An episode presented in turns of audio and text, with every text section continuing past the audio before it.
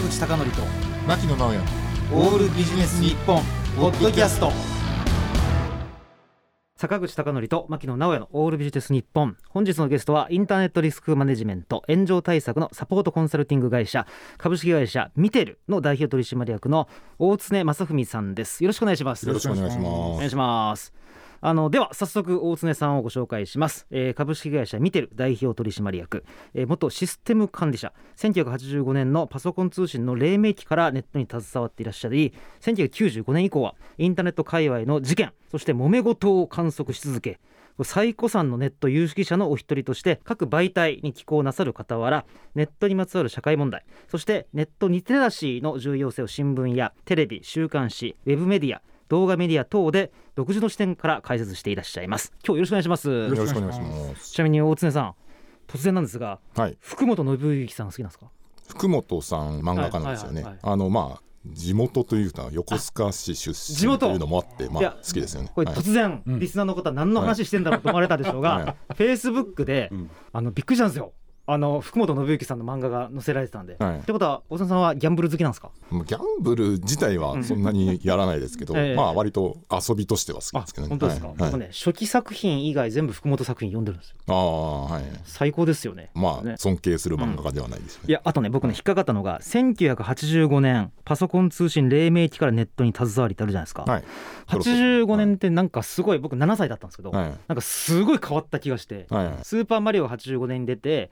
でバック・トゥ・ザ・フューチャーの公開も85年だったんですよ、はい。ですげえここからなんかめちゃくちゃ変わるなという印象があって、はい。そこから携わっていらっしゃって今は炎上対策のサポートのコンサルティング会社もなさってるんですけどあの大瀬さん質問です。はい。炎上の定義ってどう考えたらいいんでしょうか？炎上の定義です、うん。まああの一応そのインターネット上の発言とかこう、まあ、記事とか、うん。まあ、その人が発した情報に対してあの大量の人から批判が集まっている状態。っていうふうにまあ表現してあのある時にはい。津田大介さんがはい。他人の炎上を指して、はい。こんなん炎上じゃないよと。はいはいはい。俺なんかリフレッシュのボタンを押したら全てツイッターの返信が悪口で埋め尽くされる、はいはい これくらいじゃないと炎上じゃ言えないって言われたんですけど、はい。一般人からすると10人ぐらいから苦情を言われたらもうそれ炎上とみなせるんですか？そうですね。あのー極端で普通の人といったらなんですけど、うん。特にネットをただ使っているあのソーシャルネットワークに投稿してる人って、たった一人の人からものすごい悪口を何回も何回も書き込まれたら、うん。炎上したっていうふうにまあ感じるんですよね。だけど、まあ、定義上はっていうとちょっと変な話ですけどそれはまあネットバトルとかネットで揉めているうん。っていう状態であってネット炎上とはまあ客観的には言わないでね。なるほど、はい。あの瀬さんちなみに、はい。えっと、炎上というものを考えた時に炎上させる人と炎上する話題とはい。炎上を仕掛ける側と、まあ、分けたとしたら、はい炎上する人させちゃう人っていうのは発言者としては何か特徴があるんですか？そうですね、うまあ今パッと思いつきで、まあ、ダブルスタンダードって言って、うん。要は自分はやってもいいけど他人が同じことをするのはダメみたいなそのルールが二重基準がある人っていうのはまあ炎上しますあの医師会の中川会長みたいな。まあいろいろ有名な方とか政治家の方ではいはい。よく言いますけど、そうですね。今のご時世だと、うん。我々は会食でこう夜に食べに行ってもいいけど、国民の皆さんは控えてくださいとかっていうのはダブルスタンダードですよね。なるほど、だからうん。私たちは我慢してるのになんでお前らは会食してるんだうんっていう批判が集まるんです。うん。でまあそれはまあ炎上の構造そのものですよね。うんうん。なるほど。じゃああの要するに建前で言ってることと実際の行動が伴っていない、はい。まあ、それがまあ一つですよね、はい。じゃあ次話題という意味ではなんかもう最近ここら辺の話題に触れない方がいいっていうのはあるんですか？例えば海外を含めた話でいうと、まあ、人種差別的なことだとか民族的なことっていうのは結構あの、まあ、根深い問題があってそうですね日本の場合だと男女のフェミニズム問題だとか、うんうん貧困問題、うんうん。要は高年収と貧困層との対立みたいなものっていうのは結構触れると炎上しやすい難しい問題です。あの20年前とかのテレビ番組とか雑誌を見たら、もう今の基準で見るともう全くありえないような発言って並んでるんですよ。はいはいはい。その時は SNS がなかったんですが今 SNS の時代だからもうちょっとでも男女問題人種問題、はい。で今貧富の差。はい。じゃあもうここら辺はもう触れないっていうのが最善策なわけです。かまああのー自説があったり、うん。昔はこうだったみたいなものがあって確かにその通りなんだろうけど今言ったらデリカシーがなくて、うん。それを聞いた人が傷つくよっていうような発言がまあたくさんあるんですようん。ねだからその辺の機微というかそのニュアンスがわからないんだったら触れない方がいいよってまあ専門家のアドバイス的には言ってあるなるほど。でもう一つの炎上、まあ、させちゃうというか炎上の書き込みをしちゃうはいはい。ような人たちの何か特徴というのはあるんですか？まあ例えば職業としてっていうのは変ですけど、わざと注目を集めるために人にがイラッとするようなことを書こうみたいな、うん。まあ、バズるテクニックみたいなものとして炎上を使ってる人ってまあ当然いるんですよね。だからうん弱者男性とかって言って要はモテない男性をバカにするみたいなことをわざとやればうん。確実に俺らをバカにしてるのかっていうふうにこう反論が来るだろうと、うん。まあ、見越して投稿したりする人もあってで要は年収が低い男性の人、仕事を選ばないで働けばどんな仕事だってちゃんとしたまともなお金がもらえるはずなのになんでそういうふうなところに行かないんだろうみたいな。あの煽りをね。月収14万円しか稼げないのはおかしい問題っていうので炎上したケースありましたもんね、はいはい。ああそこら辺をわざと刺激することによって、はいはい。炎上が一番フォロワー数を増やす近道だっていう人もいますよね。そうですね。まああの悪名でも何でもいいから、アクセス数さえ集まってしまえば、みたいな構造がそのネットだとビジネスモデルとしてあったりするんで、うん。あの要は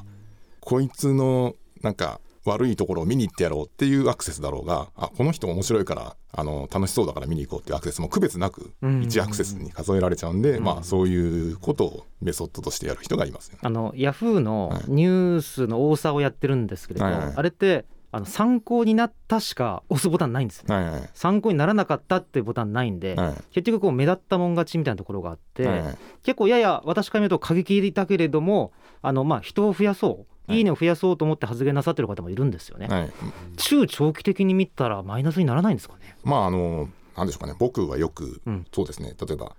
外食産業レストランとか定食屋さんとかまあいろいろあるじゃない、あれの味がどんどん濃くなっていく現象みたいなのに例えることがあって、あーなるほど。はい。うん。あのワイドショーとか週刊誌とかもそうなんですけどどんどんどんどんまあセンセーショナルにこう戦場的にまあ派手な言い方こんなこと許されるのでしょうか、うん。っていう口調でどんどん些細なことを大げさにうん。取り上げる方がこう分かりやすくなるし、視聴率も稼げるし、はい。ビュー数も稼げるし、はい見ているとか読者さんの嫉妬心を煽ったりするような、うん。こう大げさなやり方がどんどんあって、うん。でライバルとか、ね、他社が大げさなことやってたらうちも対抗してもっと大げさにしようっていうのがエスカレートしてて、うん。さっき言ったレストランとか外食産業がどんどん塩っ辛くなるみたいな。家庭料理からしたらこんなの毎日食べたら体壊しちゃうよみたいなどんどん濃い味になるっていうのと同じ現象が。あのまあ言論人も同じですよね、はい言論人もある程度過激で人気集めちゃったらどんどんどんどん過激にせざるを得なくなっていくっていう立場に自分をこう追い込んでしまうというのはありますよね。であのちょっとあの話戻しますと大常さんが会社でコンサルティングなさってるってことなんですが、はい。えっと、炎上を予防するため、はいどういうご指導をなさってるんですか、まあその実際ネット上とかまあ記者会見とか発表で、こうまあ、おかしなことデリカシーのない発言をして何言ってんだお前はとバカにしてるのかっていうのがまあ炎上なんですけども、うんその炎上する前何を発表しましょうか何を投稿しましょうかという時にこれは触れない方がいいですよとかこれを例えばどうしても発表しなきゃいけない時は表現を気をつけた方がいいですよそのポイントはこうですよっていうものをこうネット独特の空気感っていうのがあるので、まあ、それを20年30年ネットを見ている人独特の専門家としての視点でそれを指南するということですね。ね例えば一つ具体例があるとしたら、歴史的経緯もあるんですけど、まあ、ネットは割とパソコンオタクだとかその技術に強い人っていうものがこう、まあ、主流にあの、まあ、声が大きいっていう傾向があって最近スマホとかが iPhone とかが売れて技術に明るくない人も使い出すようになったんで、まあ、少しだいぶ空気変わったんですけどそれでも一日中机に座ってパソコンに向かってプログラミングコードを書いてる仕事なんでキモいよねみたいな発言をネットでしたら絶対に炎上するうん。で実際そのトークを居酒屋とかで普通の職業の人がやってもパソコンばっかりいじってるあの部署の人たちあれで高いお給料もらっててなんかずるいよねみたいなこと言ったって別に何の問題にもならないはずなんですけどそれをネットでやったらダメっていうふうにちょっと差があるんですよ。あの先日、あのあるテレビ番組の報道番組が、まあ、CM 流してはい。大炎上してましたよね。はいはいあの今炎上してるやつを見られたら大常さんからすると例えばこれはもう明らかにダメでしょっていうので炎上してるんですか？まあまあ炎上するよねっていう事例で炎上してることの方が多いんですけどまあでも結局そのなんですかねそういうデリカシーがないことだとかそのツボをつくようなことを言ったら必ず炎上するかというと実はそうでもなくて、これはニュースで騒がれた事例なんですけど、ある銀座の呉服屋さんが素敵な着物を着ましょうっていうポスターを作ったんですけども着物を着ると白人さんに受けるから白人さんの恋人が見つかってハーフの子が産めるかもしれませんよってずっと3年間提示されてたんだけど誰も気づく人というかその炎上することがなく、まあ、放置されててある時にその写真がソーシャルネットワークで話題になった時にこれは今時まずいでしょう、っていうことになって炎上して、まあ、謝罪とか撤去することになったっていう事例があったんですよね。そういうのが代表的なんですけど炎上するようなことを言っても炎上しないことっていうのが結構たくさんあるんですよ。それはたまたま見つかってなかっただとかそれを見た人がこれはちょっとデリカシーないんじゃないのと思ってもそれ以上みんなどう思いますかっていうのを拡散するようなことをしなかったみたいな、まあ、運が良かったあのもう一つの可能性ないんでしょうか。例えば私の知っているちょっと哀れな仕事のないコンサルタントがいるんですが、はいはい毎日ひどいことを書き込んでるんですけど、はいはい。あこの人ってもうすべて終わってるからわざわざ話題にする必要もないよねって感じでみんな無視してるんですね。ああまあスルーでスルーってやつですねそうそう、はい日々その人がスルーされてるもんだからより過激になっていって、はいはいこれはいかがなものかっていう方向にずっと進んでるんです。だはいからもう一つの技としてはもうあの周りから哀れに思われるっていうことでスルー力っていうのがあるんですかね。まああのー YouTube とかが顕著なんですけど、あのモノモース系っていうネーミングがついてるんですけど、うん例えば今話題になってる芸能人だとかもしくは政府のなんか出来事に対してちょっとモノモースって、お前のこのやり方は人をバカにしてるどうかと思うみたいなことをのイチャモンをつけるみたいな動画を作るっていうのが、まあ、一時期流行ったんですよね。うん。でここ何年かあの運営会社の方がそれだと広告が出しにくいからって言ってどんどんどんどん広告を取り下げるみたいな処理をすることによって、まあ、下火になりかけてるんですけどまあそれでも昔から僕たちが知ってる有名人だとか僕もあの見たことがあるあのニュースで話題のあの例えば日大アメフト部の監督に物申すみたいなことをまあ一時期やってた人もいるんですけど、まあ確かに俺もそう思うだとかよく文句を言ってくれたみたいなことで視聴者数を集めることができるんですよね。うん。で要は他人に文句を言って上げ足をつけるっていう行為がある種のアトラクションというか、うん。まあ、ストレス解消のコンテンツになっている、まあ、現象があるのでまあ昔からね居酒屋とかでねみんなね上司の愚痴を言うだとか、こうお偉いさんの愚痴だとか、床屋談義みたいに社会情勢について今の政府のやり方はちょっとどうかと思う。俺たちの商売も上がったりだよみたいな、まあ、愚痴を言うっていうのはまあずっとあったわけじゃないですか、まあ、それと同じことをネット上でやるっていう、まあ、ノリがあったんですよ。あのあと不思議なのが、毎回一般的な炎上してると思いながら全く炎上されているというふうに気づかれない。要するにもう言う言葉が全て過激すぎて右に偏りすぎててちょっとおかしくなってる小説家の人とかいるじゃないですか、はいはいはい。ああいう人の場合ってなんかパッと見たらあすごい炎上ずっとしてるなと思うんですけどはい。本人自体がまたひょうひょうとなさっているから、はいはい。その場合も炎上とかあれ呼ばないんですか？まあある種芸風になっているとかキャラクターになっているっていうふうにまあ表現しますよね僕たちなるほはい。ど、これはあの変な意味じゃないんですけどあの以前ハーチューさんと話した時に、はい。炎上を一番最初に気づくのは自分だって言ってたんです。うんで自分が炎上だと思ったらそれ炎上なんだと、うんおっしゃってたんですね。はいはい。で逆にずーっと炎上を受けてもこうスルーしてたらそれはもう炎上と呼ばないんですか？うん、まああのーネット炎上っていうその言葉の定義上は批判が集まったらの人かから集まってるっていう状態が炎上なので、うん。ネット炎上かどうかって言われたらそれを基準にして炎上かどうかって説明できるんですけどその人が客観的な定義であるネット炎上の状態をどう思うかっうんうんていうのはまた別の話ですよね。なるほど、はい。ただ今ちょっと話して思ったんですが、はいあの個人だったらスルーっていうのは可能かもしれませんけど、はい。なかなか企業でスルーし続けることができるって、まあ、一部の元翻訳会社を除いたらなかなかないですよね。あねやっぱりそこにはコンサルティングというかアドバイスっていうのが結構付加価値とか貴重な価値を持つわけですから、まああの立ち位置とかって僕は説明するんですけど、うん。そうですね。あの今はそんなことはないんですけどそれこそ国会だとかこうニュースとかですごくバッシングされていた運送会社だとかって昔あったりしたんですよね。はいで、まあ、それは汚職事件だとかそういう社会的な問題にも関わってたのでバッシングされたみたいな、うんまあ、爆問があるんですけど、うんその時にまあ僕たちはちゃんと働いてますちゃんと物を運んでますとかきちんと運営してますみたいなことは言わずに黙る、まあ、やり過ごす方針を決めた。で悪徳企業だとか散々まあ週刊誌とかでバッシングされたんですけどそれに対していちいち名誉毀損だなんだあの営業妨害だみたいな反応は起こさずに、まあ、とりあえず落ち着くまで静観しましょうみたいなことをやった会社もあるんですよね。はい。でまあまあ、ネットがこれだけ普及した以降でも似たようなことはあるんですけど、うんうん。それでもあのちょっとあの企業のやり方はどうかと思うとかあの企業の商品のプロモーションのポスターこれが気持ち悪いと思うみたいなことに、まあ即反応してすぐに取り下げたりだとか気分を害したようでしたらあの申し訳ありませんって、まあ、リリースをすぐ出して、まあうん。火消しって、まあ、表現しますけど炎上に対して。当時のその昔やった運送会社の生還してやり過ごそうっていうやり方じゃなくて、まあ、すぐ反応してすぐにやめようだとか、すぐ謝罪しようっていうことをする会社ってものすごい増えたんですよね。うん。でやり過ごそう生還しよう無視しようっていうやり方がある種一番まあ経済合理性があっただとか、まあなるほど。それで何の問題もなかったっていう時代と今はやり過ごしてもやり過ごした方がどんどんどんどん悪評が積み重なってうん。全然風化しないみたいな状況の変化があったからだと思うんですよねそれは。あのちなみによく SNS がなかった時代には人の噂も75日って言いましたけど、もう風化がしなくてもしかしたらあの謝らなかったら1年後とか2年後3年後にまたぶり返して批判されるっていう可能性もあるということですか？もちろんありますよね。あのー、2つの側面があって、僕の造語なんですけどネットの噂は75時間っていうおいい言葉。の造語があるんですけど、はいはいはいいい。言葉75日じゃなくて、うん。75時間前にこうソーシャルネットワーク上で揉めていた話題って結構覚えてないんですよ、そういえば3日前なんか揉めてたな。でも今日は今日で面白い話が出てる。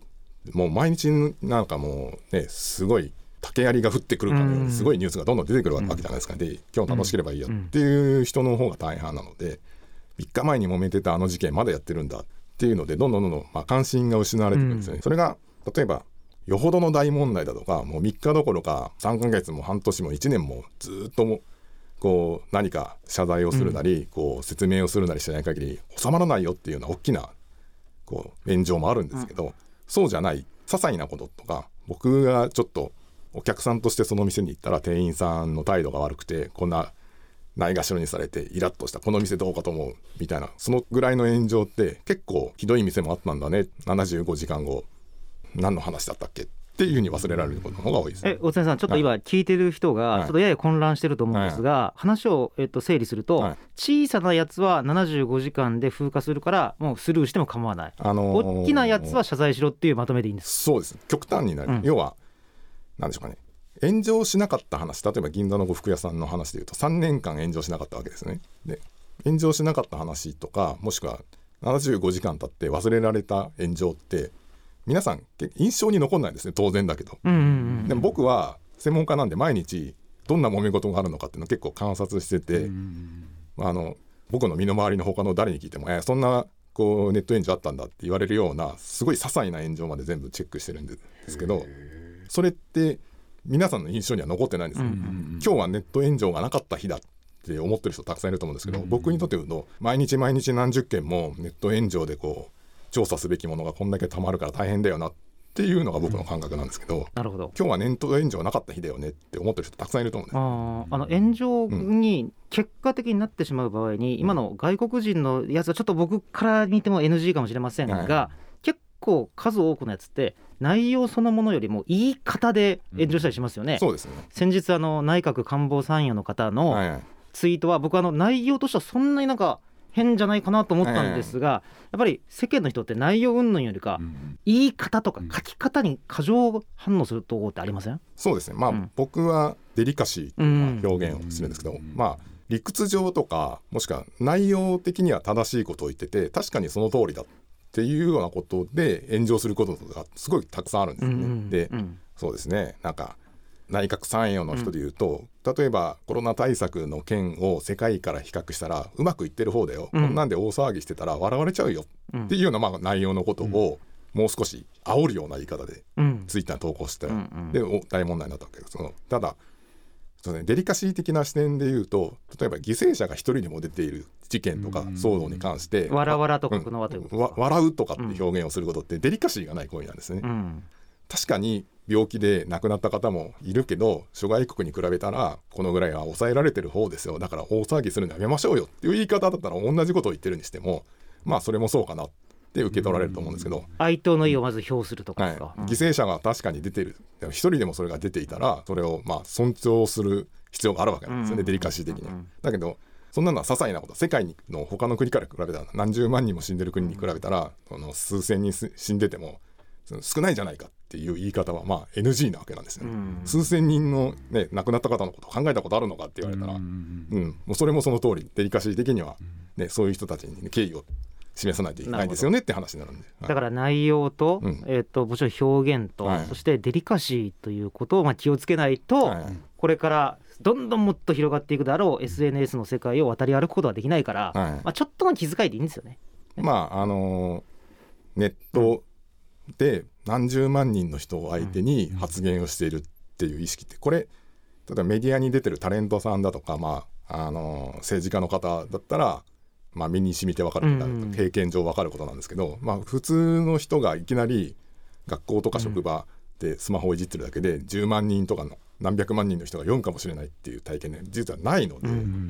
いきなりその場にバッとステージに上げられて私はこう思いますって発言したら、何千万人の人から「お前何言ってるんだ」って怒られた。みたいな状況になっちゃうわけですなるほど。はい気をつけないといけないですね。はい。はい。ということで残念ながらですねお時間が来てしまいました。大手さんにはまだまだお伺いしたいことがございますので来週もご出演いただきたいのですがよろしいでしょうか？ありがとうございます。本日のゲストは株式会社ミテルの代表取締役大常正文さんでした。来週もよろしくお願いいたします。よろしくお願いします。よろしくお願いします坂口孝則と牧野直哉のオールビジネス日本ポッドキャスト。今回はここまで。次回もお楽しみに